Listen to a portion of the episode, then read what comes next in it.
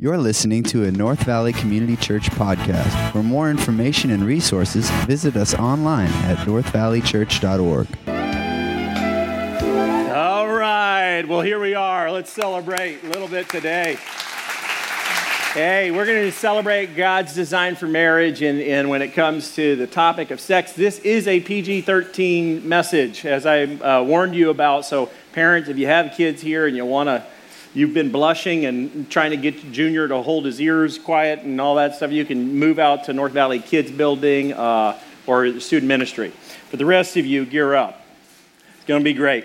Hey, I heard a story about an 85 year old woman the other day. Uh, she went out on a blind date. Listen to this. She went out on a blind date with a 92 year old man. And she came home and she was really frustrated, and her daughter said, Mom, What's wrong? What happened? And the mother said, Well, I had to slap him three times. And the daughter said, Did he try to get fresh with you? And she said, No, I thought he was dead. hey, when it comes to this idea of sexual intimacy, God's word is not silent. Uh, the Bible talks about sex, and so we're going to look at what the God's design for sexual intimacy you're a note taker, outline maker, here you go. Number one, sex was created by God and designed for our good and for His glory. It wasn't our idea, it was God's idea. And so, biblically, what you need to know is this concept of, of sexual intimacy is really wrapped up in this phrase called becoming one in their, the very beginning, the, uh, in the Genesis account, when God created Adam and Eve, he said that the two shall become one. That idea is picked up in the New Testament and affirmed as well. The Apostle Paul tells us that it's a really, it's a, that oneness is a mystery and it's a picture of the gospel message. You're like, how is it a picture of the gospel message? Well, let's look what the passage says. In Genesis and in Ephesians, it says this Therefore, a man shall leave his father and mother, hold fast to his wife, and the two shall become what? One. So the marriage isn't fulfilled, done, until there is a consummation between the two.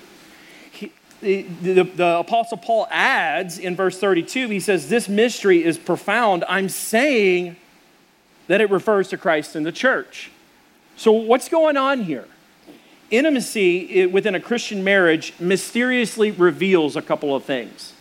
If there's going to be sexual intimacy in a married relationship, there is a, a, a, a presumption that there is love, forgiveness, uh, there is safety, there is security. You know, and I know when things are going well, those of you that are married, if there's going to be sexual intimacy, there's this foundation of love there's this foundation of forgiveness. You can't go into the marital bed with all sorts of conflict and think everything's going to work out well.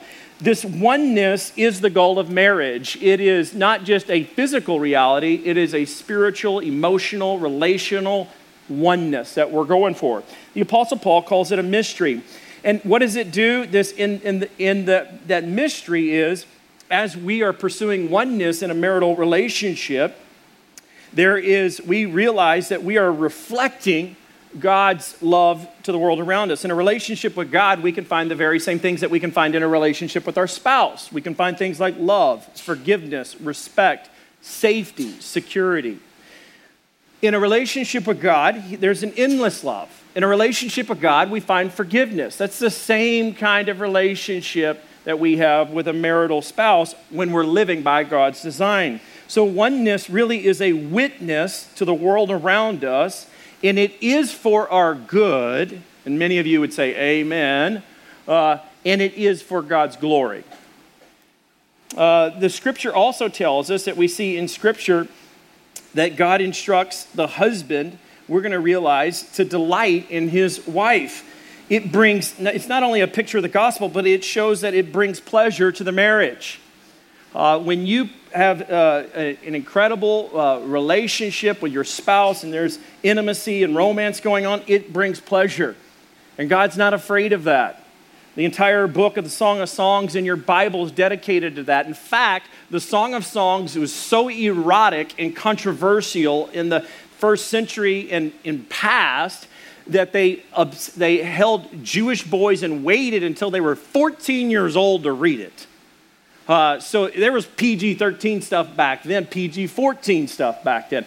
And, the, and, that's in the Song of Songs. In, uh, it's called Hebrew poetry. You can see that. But the Song of Songs is not simply an allegory, as many church uh, history uh, uh, teachers have communicated. It's actually a love story. It's not an allegory, a love story of a man and a woman. They meet, they date, they fall in love, they get married, they have sex, they fight, they kiss, they make up, and they grow old together. In the Proverbs, we read this exhortation. Uh, it says this Let your fountain be blessed and rejoice in the wife of your youth, a lovely deer, a graceful doe let her breast fill you at all times with delight and be intoxicated always in her love.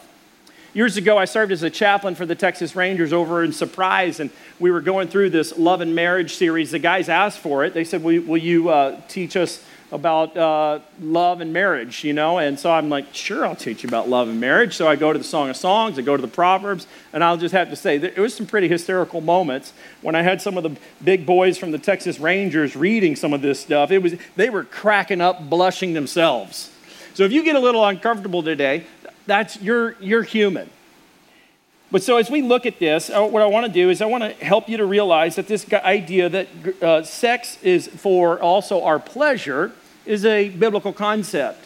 Um, uh, you might think about it like this. If you were to build a fire in your home during the winter time you put it the fire is in a what? A fireplace.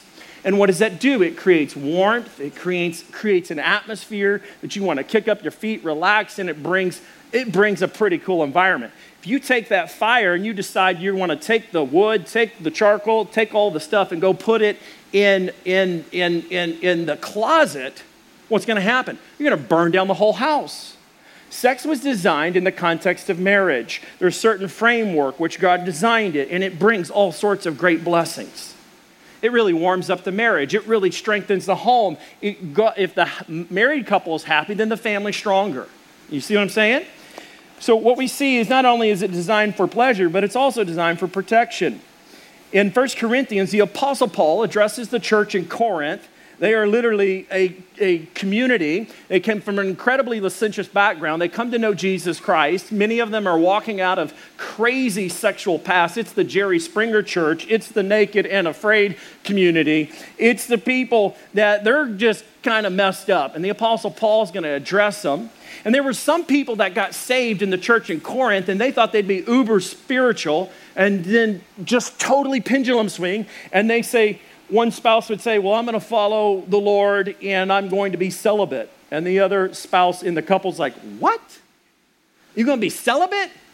The apostle Paul says that's not a good idea. Look what he says in 1 Corinthians chapter 7 verse 5. He says, "Do not deprive one another except perhaps by agreement for a limited time, and then that you may devote yourselves to prayer, but then come together again. Why? So that Satan may not tempt you because of your lack of self control.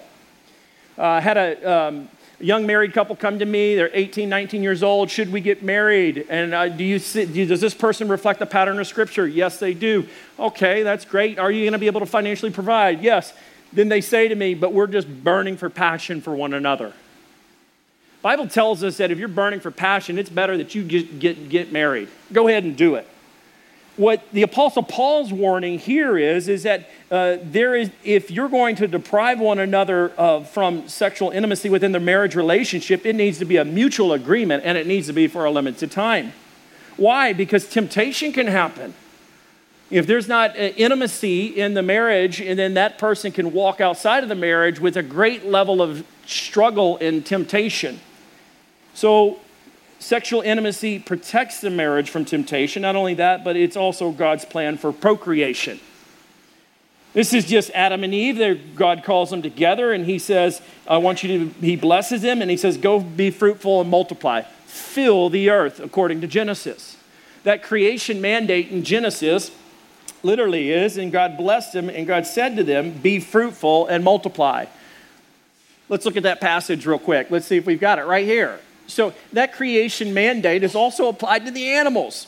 But God doesn't forget it, and He applies it to mankind and says, You need to fill the earth. Many church historians have looked back on that passage and advocated that God's plan for sex is simply for procreation. I would argue the differ. I, I, I would say it's different. You look at uh, the idea of pleasure in the Song of Songs, you look at it in the rest of the uh, Hebrew poetry and within the wisdom literature, you'll find it's not only a picture of the gospel, it brings pleasure into the marriage, it, we're to use it for protection and for procreation. So here's what I want to do I'm going to invite Leslie up to help me finish out this message. So, will you guys give Leslie a big round of applause for joining me today on the stage? Okay, sweetie. So, we've like to say before that sexual intimacy in the marriage is like a thermometer. Yes. It kind of measures the health of the, of the marriage. Yeah. So, um, and it's hot up here. it, it is hot up here. So the thermometer tells us what's going on. In your marriage, it's kind of it's not the sex is not the thermostat. You would you do that and adjust it to get to where you want, what temperature you want. It's the thermometer. It measures kind of what's going on. Mm-hmm. But there are some challenges to sexual intimacy and some if there's not sex going on in the marriage relationship, we've said that there's some there's some obvious common challenges that everybody faces. Yeah. So let's talk about those. The first ones, I guess for me, I'll start, is the work deal. So if I'm working a whole lot, then intimacy department can go down. And, and biologically, too, when you're stressed out, guys, you're working really hard, the drive's not as high. And so, right. speak to that. Yeah. Yeah. Oftentimes, when Ryan's in his work mode, he has a hard time unwinding. He's not engaged, he's busy, preoccupied, that kind of thing. And for me, um, you know, some of the priorities I might struggle with is the kids or just busyness. I'm just too busy and I'm not prioritizing the physical relationship. But in, terms of kids, you know, when you have toddlers, it's physically exhausting. It takes a lot of work and uh, they wear you out. And so at the end of the day, you're exhausted. You don't have as much energy.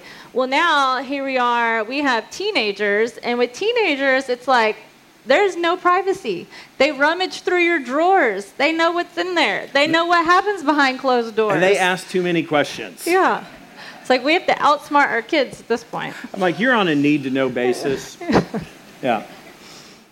So it's a challenge. so sure. children, and mm-hmm. then there's also misconceptions. So you know, like when I went into the marriage, mm-hmm. I thought that Leslie and I were totally on the same page in all sorts of arenas. And so, you know, and it just wasn't the case. And so no. I had this misconception like, and I know so many young married couples that do. They're like, man, we're going to get together all the time, every day, blah, blah, blah. And I'm like, have you talked to your, you know, your fiance?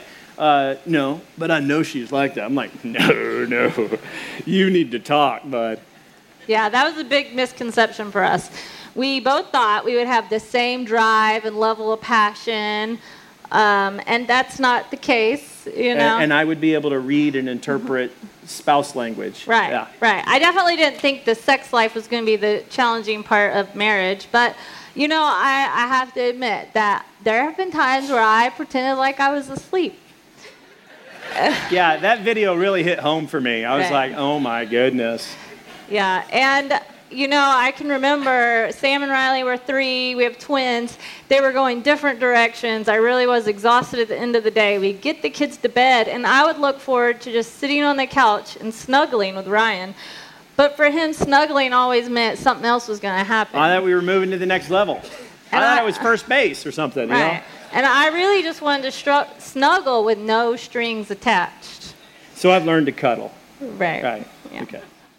So it, some of it could be misinformation too. You know, maybe maybe you were never taught, according to the Bible, God's design for sexual intimacy. Read the Song of Songs; you'll be blown away. Uh, look at look at the Proverbs. Look at look at a number of different uh, examples within the Scripture. God didn't give us an entire book in the Bible for us to be ignorant about it and not not to engage about it. Um, there's also physical issues can also be a barrier to sexual intimacy. Some you know for many uh, there can be a physical uh, challenge and it literally it kind of cuts that out of the picture for a period of time. And that, that can be a challenge. You can still have a great marriage but there's it reveals that there's a there's a challenge there and you've got to communicate and work through that Additionally, there could also be a past sexual history. This is where it's challenging. You know, I've, I've met with couples before, and there, there is no romance in the marriage department. And, the, and why? Because somebody was unfaithful. And in that regard, you just got to accept reality. Uh, when you've broken trust and violated uh, uh, God's decree and God's command for faithfulness, then it can be really incredibly painful. Issues like pornography as well. I found out 38% of uh, people think that pornography is okay for marriage. Mm-hmm. Uh, and even some couples bring in pornography into the, the room to say spice up the, the experience. And that's just not biblical at all. You're inviting somebody else into the room. Mm-hmm. Uh, pornography can be a huge setback struggle for uh, men in particular. And my challenge to you is there's a resource called Setting Captives Free and it's an online program to help you get clean and clear. Here's the deal God wants you to have all your passion and love and connection to your spouse alone, nobody else. And so these can be huge challenges if sex isn't happening. It could be for a number of reasons. It could also be because if there's been abuse. If there was abuse in your past, you got to go really slow, get help, never force anything, go to a counselor. But there's also could be potentially another challenge, and this is one that we've talked about before with it, ladies before, uh, is this idea of romantic fantasies, kind of false expectations. Why don't you mm-hmm. speak into that? Yeah, there have been times where I fall into that. Maybe it's a book I'm reading, or movies I've seen, or music I'm listening to, and I kind of get this fairy tale mindset. And then I have these unrealistic expectations, and I'm comparing Ryan, and then I find myself discontent that can be like, a, like a the notebook set me back for a good a good month or two. Don't watch that. It's hollywood okay? That's based on i'm not story. that creative. Yeah. no no but it, i mean but the, the, romantic fantasies is a real deal. There, uh, thirdly sex and marriage can be enhanced by understanding differences. Uh, you've heard it said uh, uh men are from Mars and women are from Venus. There's just differences. And let me just speak to the culture for a moment. I'm frustrated, to be honest with you. I'm, I'm perhaps angry at what's going on in culture, is because we've taken what's beautiful about my sweet bride, Leslie, made in the image of God, deserving dignity, value, and worth, and very different than me. And we're trying to make male and female completely the same what I would say is that you are threatening biblically and theologically the doctrine called the Imago Dei. It's made in the image of God. It's beautifully diverse, and there's incredible unity in the two. And so these differences in our culture, we've kind of pushed them aside, and we, hey, we got unisex bathrooms. Hey, men and women are kind of all the same. I mean, I'm not talking about equal value. Everybody gets equal value, but we're all very, very different, men and women. And this can be a huge challenge. Mm-hmm. So men are, tend to be more compartmentalized. They're on your program. You can see that. Men tend to be more compartmentalized. I mean, for me, I can have a hard day at work and then transition home, and I'm ready to connect with my spouse. Uh, you've heard it said men are like microwaves and women are like crock pots. They go slow, it takes long, so there's a lot there. Compartmentalization and more holistic. Yeah, holistic. So everything's emotional, relational, physical, it's all connected. So for me, if there's any conflict or irritation between us, I can't fake it. I can't connect physically if I'm not good. Pause real quick. I don't fake anything though, just for clarity. Right, right. I'm not faking nothing. Uh, but right. okay, so yes, I'm sorry. Yeah. Okay. Yeah. Ahead. So I just, to me, it's like we just have to work it out. We have to talk. Well, I can't move forward till we resolve this issue. Now, in the early years, there were I would isolate, withdraw, and withhold sexual intimacy, but I realized that's sin, and I don't want to do that. And so the option is deal with it and talk about it. Well, and it's respecting the differences. So yeah. if the kids are uh, in the background, I mean, the house could be burning down, and if I've got the door closed, I'm focused. You know, let it burn down, baby. We're good. You know. Uh, the dishes aren't done, if the chores aren't done, like she's distracted. I'm like, focus. like, you know, the door is shut, you know. So I'm like, figure out, I'm going to get loudspeakers in the room, do something. We got 14 year olds now, so this is challenging. Yeah. yeah. yeah. Little Inspector Gadgets, and it's not good. So So I don't. I've lost my train of thought. So body, centered. Yeah, sorry. So when it comes to stimulation, So yeah, when it comes to stimulation, men tend to be more visual. Uh, Mm-hmm. women tend to be more relational. So study, guys. Learn the differences. This will really help you. So for me, I was always I never voiced it because you don't know how much to bring up, you know, in, when you first get married. So it took me about 10 years before I just addressed the goofy T-shirt. She literally, uh, she's permission to say this. Yeah. She literally wore this goofy T-shirt and she had it for like 10 years, and the collar got like like rotted out, you know. And she would always tell me, "It's so comfy. It's so comfy," and I'm like, "But it is so ugly." and I swear, I started hiding that thing, and she would find it, and she'd be like, "There it is," and I'm like, "Dang it." and then one day he came up with a really great solution. Let's go shopping. Yeah, I learned that in a book. So we went shopping together, and I found some PJs that I thought were appropriate enough to wear in front of the kids. Really cute. But he thought were attractive. Yeah, so, we do that now. We go shopping.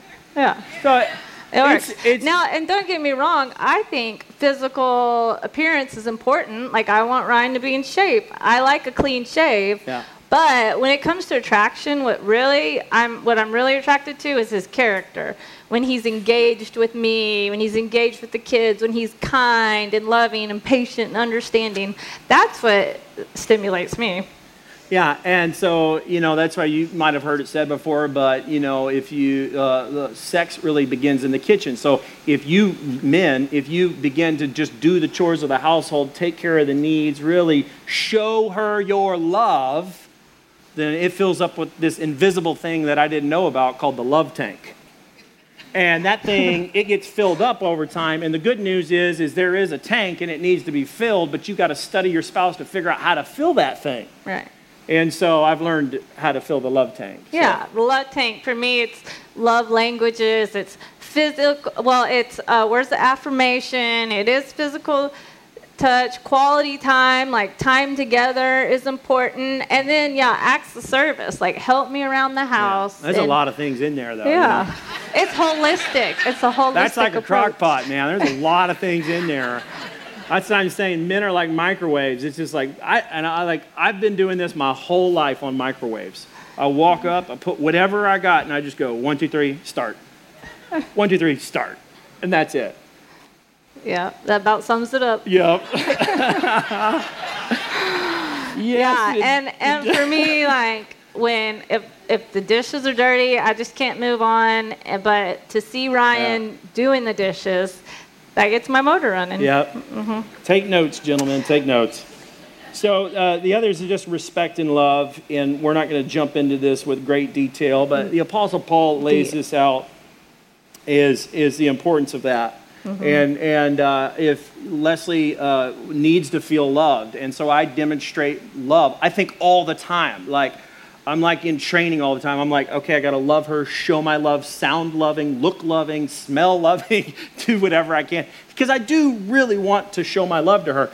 And for you, it's showing me respect. Yeah. And I get to say when she says something, I'm like, that didn't come across very respectful. And then she can hold her hand up, wave the flag, and go, hey, hey, time out. That didn't sound very loving. So I'm like, all right, we're good. You want to speak to that? That's good. I think you covered it. Okay. Acyclical and cyclical, the response. So I've kind of said a bunch about that, but why don't you speak into that? Okay, so cyclical, yes. Life revolves around a calendar cycle. And, you know, like sometimes during the month, there's just higher drive and passion and desire. And so you got to capitalize on that. And then, you know, the, the rest of the time, I pretty much am committed to serving Ryan. So I want to meet his needs, and I'm the only one who can meet that intimate need. I mean, we could take our clothes to the dry cleaners, hire a cleaning lady, get takeout, get childcare, but nobody can meet your spouse's physical, intimate need besides you. So my goal is to always say yes to Ryan, Which is like, bingo, baby, yeah! and knowing he's not gonna he's not gonna take advantage, you know. Right. But we have real needs, and I want to pr- help protect him from sexual temptation, and it does deepen our oneness and our intimacy. Yeah. And you know, so like there's maintenance that has to happen, and then there's magic. Yeah. And so it's real important though is guys is that first of all all this is premised in is that the husband is not some domineer dork. He's a loving leader. And he's going to love his spouse like Jesus loves the church. And how did Jesus do that? He died for the church. So I can't I can't navigate this thing well unless I'm seriously continu- continuously working hard to show my love. So there's no domineering there's no power plays that, can't happen. Mm-hmm. but it's just this mutual commitment to the big old bible that we come to and we say this is our authority we live underneath it not above it. So for me it's the it's the uh, reality is men are typically more acyclical. They're just on all the time. So i mean it makes it easy in some regards and so for me, though, the reality is is that I have I've had to learn to realize when I understand the differences with Leslie is that there is a rhythm to the marital intimacy, and therefore magical moments don't happen all the time. They happen, just not all the time. And I'm cool with that now. Yeah. But I, at first I wasn't because I, I believed the lie in Hollywood that it's always magical. Right. Total dumb misconception. Mm-hmm. So you got to realize the maintenance and the magic. Number four, uh, satisfying sex life is built upon a few different things. Companionship.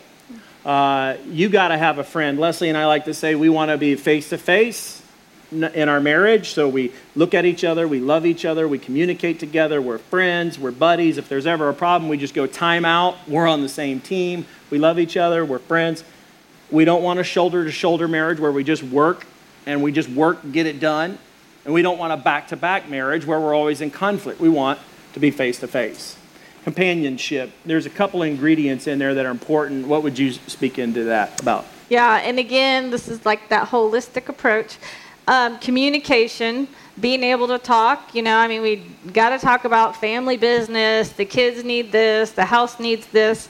But then we also need time just to have heart to heart and share uh, what's on our heart. And then quality time. Quality time is important. Um, one of our favorite things to do is we call it Fun Fridays. Ryan's off on Fridays. The kids are in school. And so that's kind of our date day where we go hiking or mountain biking and just have fun together. And so that's a priority. Yeah, and so listen, when companionship is lacking, then sexual intimacy kind of loses its depth. Mm-hmm. I'll say that again. When companionship is lacking, then sexual intimacy kind of loses the depth of it. And, but out of that companionship, friendship, there's a wonderful, uh, awesome, uh, uh, joyful uh, marriage. I'm in my best place when we're building the friendship. I love that part. I love to have fun. But it's also commitment. Commitment is important. So we don't say the D word, we don't say divorce in our household. Um, we express what, what Jesus expressed never to leave us, never to forsake us. So faithfulness is you got to regularly affirm your commitment, build or rebuild the trust for love for one another. When we're not on the same page, we'll just say, "Hey, time out. We're on the same team. We're not enemies. We're on the same team." Um, but also, there's there's forgiveness. Why don't you speak into the importance of forgiveness in the commitment to marriage? Mm-hmm. Yeah, forgiveness is really important. Like I said, I can't move forward if there's conflict. So we have to work it out and find forgiveness. And you know, it's extending forgiveness and receiving forgiveness. It goes both ways. And not too long ago, we had yeah. our little tri- our, our, little experience on forgiveness. That was yeah. Fun. I think it was Friday night. Yeah. Yeah. We Just were always out to works dinner. like that. Yeah. The end of the dinner, I said, "Well, you know, I got to tell you something. I'm gonna need some forgiveness." Yeah, and so it's funny. She waits till after the dinner on the date, and then she says, "I'm gonna need some forgiveness." So I'm like, "Huh? Like, what's what's up?" And then so it's not that big a deal, but it was it was it was it was a violation of the plan. So we had set out on a budget. We were going to do this or that, and then she she says that she's going to need some some some new sunglasses for the road trip we're taking. Well, you know, I was like, it's kind of a medical expense because they're polarized lens and my eyes are bad. she had to slip that part in there as a medical expense. Yeah. I was like, oh, that just found a happy home in the budget. Oh, the medical. Uh, but, but, he forgave me. Yeah, and the reality is, is you just got to move on. You got to keep short accounts. You can really uh, uh, hijack a marriage without, without being forgiving. Forgiving is living. It's fun to extend grace when, you're, when you start growing in your, your gospel love, your connection and love for your spouse, because mm-hmm. that's what gets the marriage moving forgiveness. Mm-hmm. So, yeah, and the commitment. You know, we're um, kind of actually going through a stressful time right now because my grandmother passed away in May, my dad passed away in June, and um, I've been mourning and grieving that. And um, you know, there's been yeah. a little bit of conflict and tension yeah. because uh, there's so much going on. And, you know, I felt like at one point Ryan didn't really understand as much because he hasn't been through that yet. And I was being insensitive. And so, I mean, it's a real deal, you know. And she says to me one day, it was just, it broke my heart. She, like, puts down the dish towel or whatever, we're in the kitchen, and she just says, You don't understand what it's like to be me right now. And I just felt heartbroken because I thought, you know what? And I haven't even tried enough. And so I said, went to her, it took me about a day or two. And I, because I knew I just really needed to calculate my apology and ask for forgiveness. And I said, look, I'm really sorry for not being as engaged in this time with you.